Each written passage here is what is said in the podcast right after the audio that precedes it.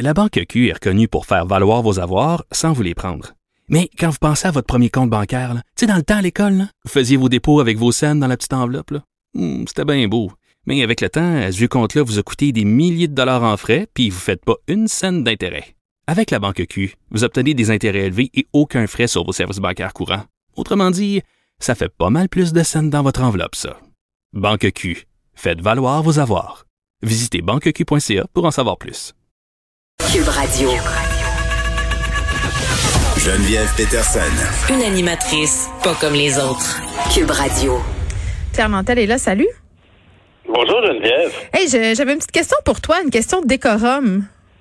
Hein, je t'écoute. Tu sais comment je, je suis un grand maître du décorum, mais ça va de soi. Ben, il me Les- petites fourchettes pour l'apéritif. Oui, d'accord, je vous écoute. Non, mais euh, Jack Minting qui fait euh, des interventions euh, dans son char, t'en penses quoi de ça? Ah, j'ai pas vu ça. Mais oui. Il a fait des interventions, hein, qu'est-ce que ça, des interventions en chambre? Oui, dans le direct de sa voiture avec son, ore- Oh, avec son oui. oreillette Bluetooth. Ben, écoute, euh, c'est ça qu'il y a un décalage horaire hein, avec euh, la Colombie-Britannique quand même, pour connaître ça. Euh, ça se peut que ce soit bien occupé aussi, ça c'est aussi possible. Ça se peut que ce soit exceptionnel, mais effectivement, c'est un peu étrange parce que on est loin, loin, loin. Tu sais, euh, ça va de soi que pour la Chambre des communes, le fait de devoir travailler avec des gens qui sont à distance, c'est déjà, et honnêtement, Complexe. on en a beaucoup ri. hein. Tout le monde a eu beaucoup de plaisir à voir toutes les maladresses de fermer votre micro, open the mic, I don't speak French, quoi. C'était comme, c'était très drôle, tout ça, les difficultés techniques. Ultimement, quand même, on se doit d'avoir un certain décorum. Si On a- dirait qu'il on s'en va à l'épicerie. Ben, c'est ça. Tu sais, je suis d'accord avec toi. C'est que moi, je me suis déjà fait euh, de demander de pas poser une question parce que j'avais pas une j'avais une chemise pas de cravate. Une fois, j'avais un col roulé. C'était la base. Même ça, on s'en fout, là. On- Ben, Non, mais ben, on s'en fout, mais c'est parce que si on convient, si on accepte qu'il y a un décorum, euh, tu sais, que les hommes ont pas, ont pas la parole, s'ils n'ont pas de cravate à la Chambre des communes, ben, y a-tu un protocole aussi, comme tu disais, relativement à comment tu prends la parole à distance? C'est-à-dire, euh, si tu fais ça dans la toilette et que tu flushes pendant que tu parles, il y a un problème. C'est-à-dire, honnêtement, fait que dans son char, il s'expose un petit peu. J'espère qu'il roulait pas, parce que là, ça Non, non, non. bon, Je pense qu'il était stationné. Mais quand même, euh, ça a suscité moult à 120 commentaires. Bon, euh, parlons Euh, euh, ouais. du plan d'action pour la protection du français euh, du ministre Jolin Barrette. Ouais. Ouais. Ben écoute, tu sais, il y, a- ben, il y a tellement de monde qui parle de ça.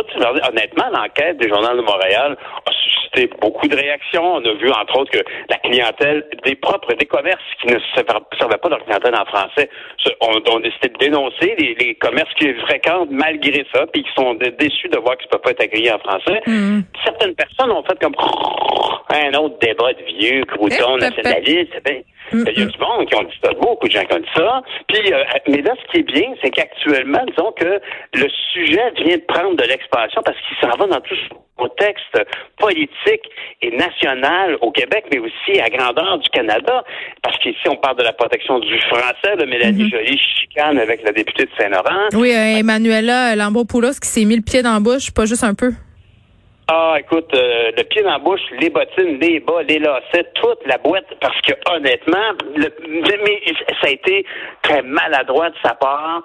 On peut-tu ça sur son, son inexpérience? C'est une femme qui, qui, qui vient commencer à faire la politique. Ça, ça peut-être cinq ans maximum. C'est une partielle dans Saint-Laurent.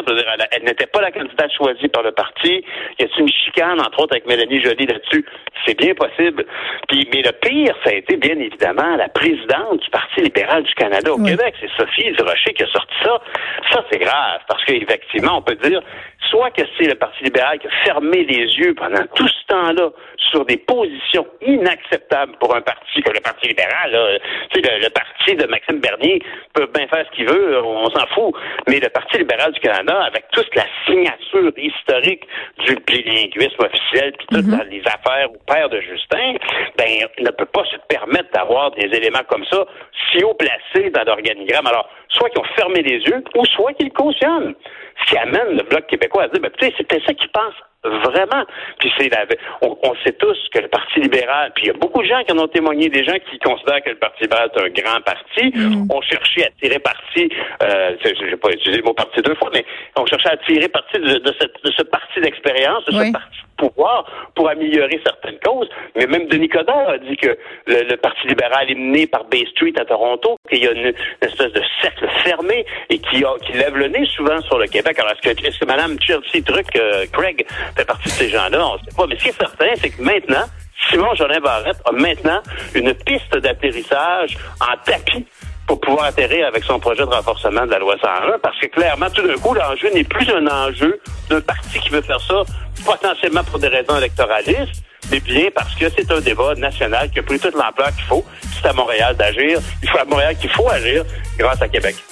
Ben oui, puis euh, ça ravive évidemment le conflit entre nos deux bonnes vieilles euh, solitudes. C'est ce que, en tout cas, moi, On est c'est ce que je- dans cette vieille chicane, hein? On Ben, est bien dans ces chicanes. Ça serait le temps qu'on la règle, Pierre. Moi, j'aurais envie de dire ça. On Ah. finit ça sur une note constructive. On t'écoute demain. Merci d'avoir été là, tout le monde. Merci à Frédéric Mocoll à la recherche, Sébastien Laperrière à la mise en onde. Je vous laisse au bon soin de Mario Dumont et de Vincent Dessureau. À demain, 13h.